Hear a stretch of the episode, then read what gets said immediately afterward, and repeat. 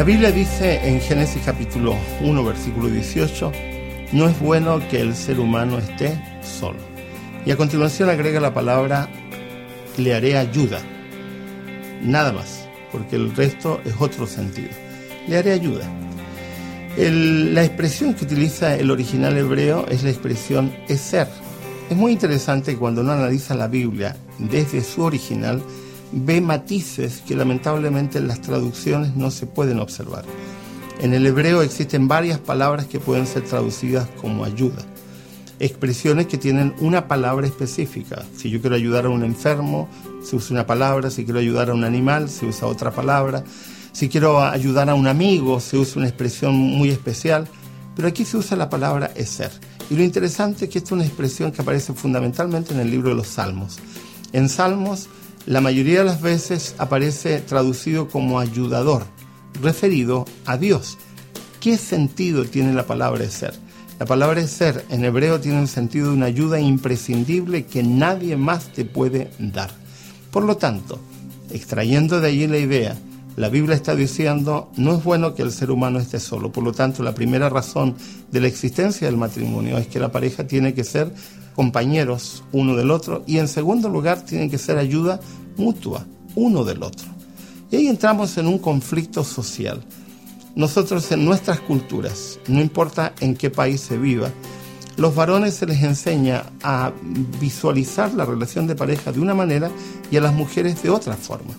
La mayoría de los varones trata a sus esposas como si fueran sus ayudantes personales particulares y las mujeres actúan como si ellas fueran creadas o criadas para ser las sirvientas puertas adentro en sus hogares. Muchas, si no tienen ayuda de, alguien, son las encargadas de lavar, planchar, asear, atender la comida, atender al esposo. Y pobrecitas aquellas que además de eso les toca hacer trabajo fuera de su casa, porque tienen lo que los sociólogos llaman el síndrome de la doble jornada. No solamente trabajan fuera de casa, sino llegan a trabajar dentro de casa. Y lamentablemente muchos varones no entienden que la función no es que una persona sea sirviente del otro, sino que desde la perspectiva bíblica Dios entiende que tanto el varón como la mujer tienen que ayudarse mutuamente. Ese es el diseño de Dios. Es como las manos. Una mano ayuda a la otra mano. Y no entendemos la importancia de nuestras manos hasta que una mano no está funcionando. Y ahí nos damos cuenta de cuán importante es la otra mano.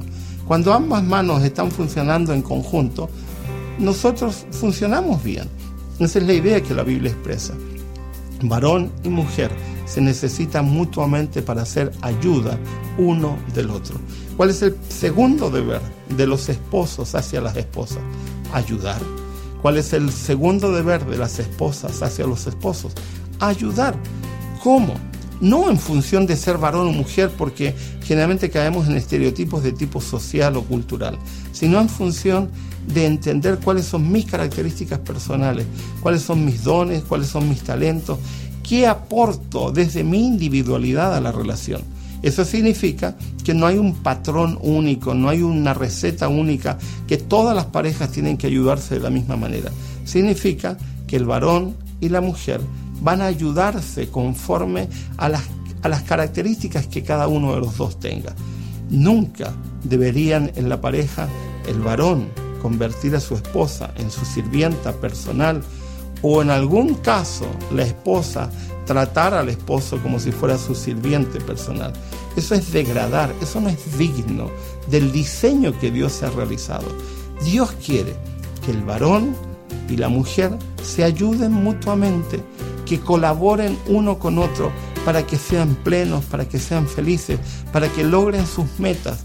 Y en ese contexto, ayudándose mutuamente, lograrán muchísimo más que si simplemente se tratan de la manera como culturalmente han sido enseñados y que traspasa fronteras. No es un problema de algunos países en particular, es un problema que se observa de manera global, donde se tiende a pensar que la función de la mujer específicamente es ayudar y el varón ser ayudado. Eso no es el modelo de Dios.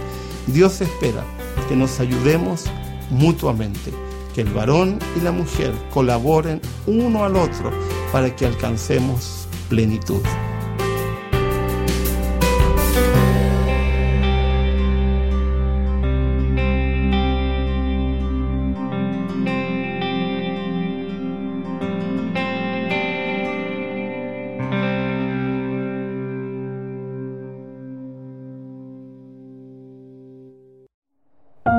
Producido por hopmedia.es